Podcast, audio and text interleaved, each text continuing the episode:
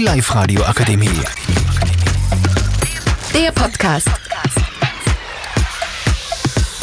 Hallo und herzlich willkommen zu unserem Podcast. Hier spricht die Zümmerer und Sarah von der Polytechnischen Schule Freistadt. Wir wollen euch heute das Thema Kopftuch ein bisschen näher erklären. Wir sind beide Muslime. Zümmerer trägt aber kein Kopftuch, ich allerdings schon. Viele denken, dass das Kopftuch ein Zeichen der Unterdrückung ist, aber so im Ganzen ist es komplett was anderes. Das Kopftuch trägt man aus religiösen Gründen. Der neuen Generation wird es gesagt, dass man es selbst entscheiden darf. Keiner kann dich dazu zwingen oder sonstiges. Du trägst es nur für Gott und für dich selbst. Also ganz viele denken, es wäre ein Zeichen der Unterdrückung, aber nein, das stimmt nicht. Die Live-Radio Akademie. Der Podcast. Powered by Frag die AK.